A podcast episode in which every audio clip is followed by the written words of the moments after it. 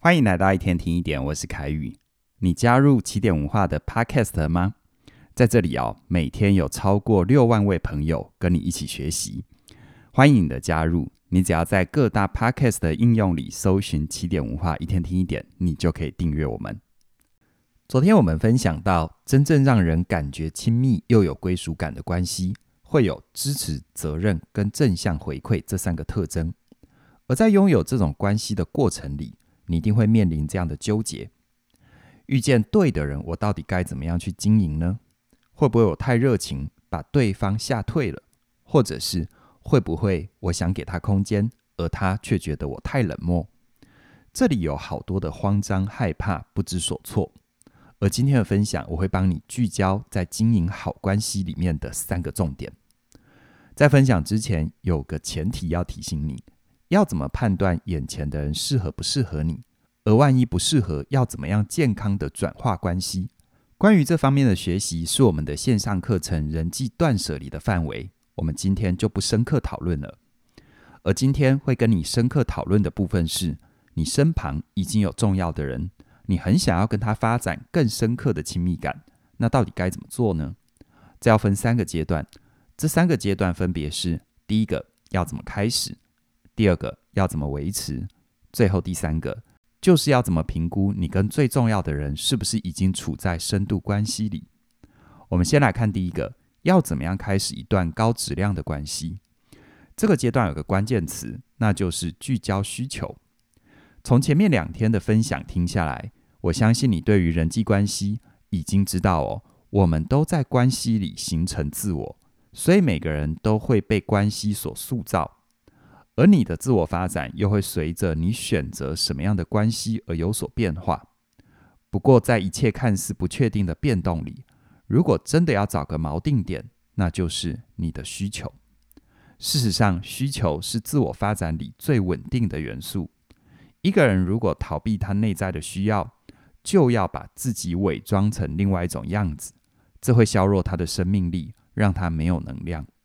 同样的，如果人在一段关系里必须回避他真实的内在，那么这段关系也没有办法为他的生命带来力量。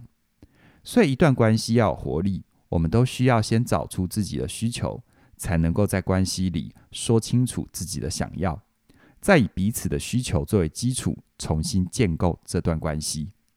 也就是说，聚焦你的核心需求会让你更真实。而具体来说，如果能够聚焦需求，会对于关系有什么好处呢？我曾经在书里看过一个例子，有一个已婚的医生，因为工作压力很大，所以呢，透过婚外情来帮自己纾压。而后来婚外情被老婆知道了，这让医生的家庭处在破裂的边缘。于是呢，他跟老婆去见了伴侣咨商师。而且这位医生还在伴侣咨商师面前再三保证，他会断绝婚外情，早点回家陪老婆，还会定期的读书、做运动，建立正当的消遣习惯，重新做个好丈夫、好爸爸。结果伴侣咨商师怎么反应呢？他直接打枪他，他说：“这个计划听起来很完美，可是很有可能会失败。这是因为他目前的计划只有自己单方面的愿望。”而没有回到关系里去找出能够满足自己的需求。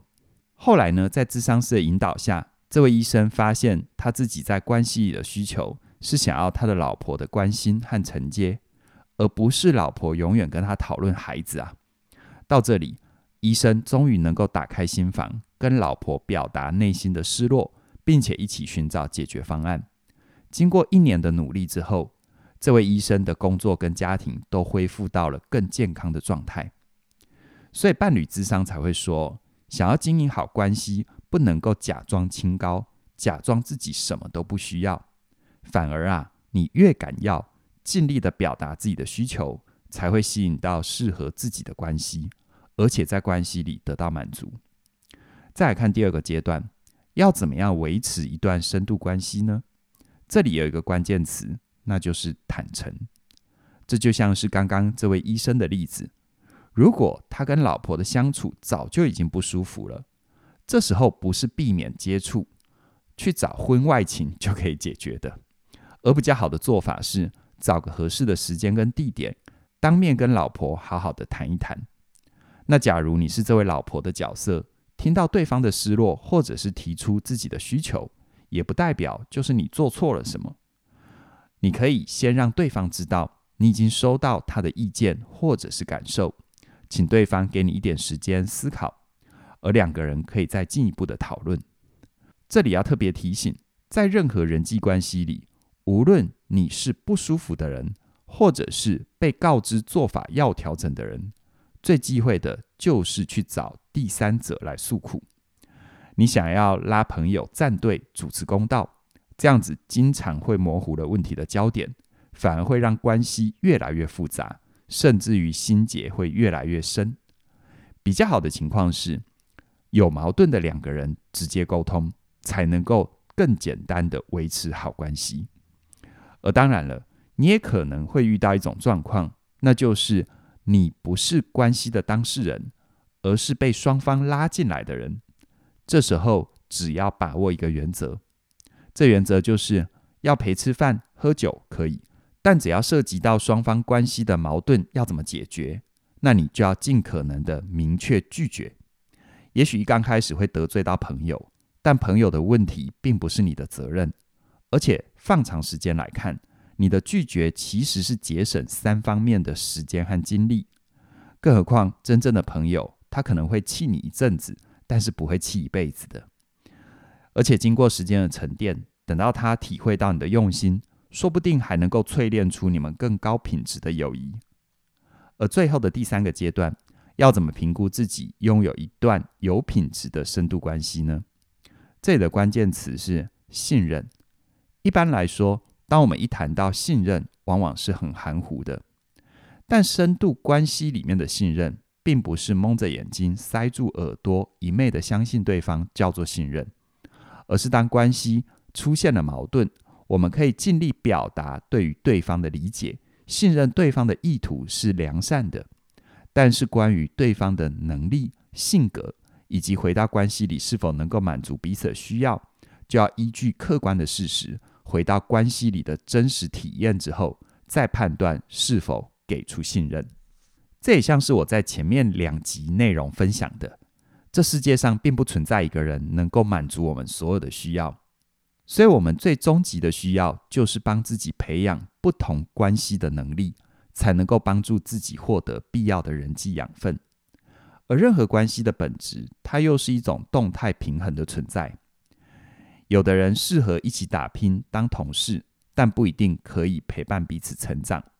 所以，任何的关系，你都需要帮自己做判断。在哪些地方可以互相信任、彼此协助，而在哪些地方就不要勉强，保持关注跟祝福就好了。如此一来，我们才会积极地拥抱关系，让人际网络保持在健康互惠的状态。哈佛大学曾经进行一项长达七十六年的心理学实验，这个实验就叫做杜兰特研究。杜兰特研究的主题就是想要找出对人的幸福来说，影响最大的关键因素是什么？而最后的答案就是深度关系。这可以让人感受到爱，进而感受到幸福。所以总结来看，想要经营一段有爱的深度关系，它的基础是保持真实，说清楚你的核心需求。而到了维持关系的阶段，你只要记得坦诚的对话，保持最简单直接的沟通。而最后的信任，指的是。关系有可能调整的弹性，还有不断变化的动态平衡。你现在幸福吗？事实上，没有人生下来就会经营关系的，包含我自己也是透过很多学习。而如果你也想要在经营关系的能力上有所前进，很鼓励你加入起点线上学院。我们有能够帮助你保持真实的线上课程，好好在一起。还有陪伴你说清楚自己需求的自信表达力。而如果你想要在关系里长出界限，拥有调整关系的能力，那么人际断舍离这一门课就是为你准备的。而更棒的就是，我们从即日起一直到十一月三十号这段期间，你只要在 Instagram 上面追踪起点文化，我们会在限时动态里提供专属的折扣码，让你享受线上课程现折两百元的优惠。我很鼓励你可以把握这个机会，让我们一起学习，一起拥有你想要的深度关系。详细的资讯在我们的影片说明里都有连结，期待你的加入。那么今天就跟你聊这边了，谢谢你的收听，我们再会。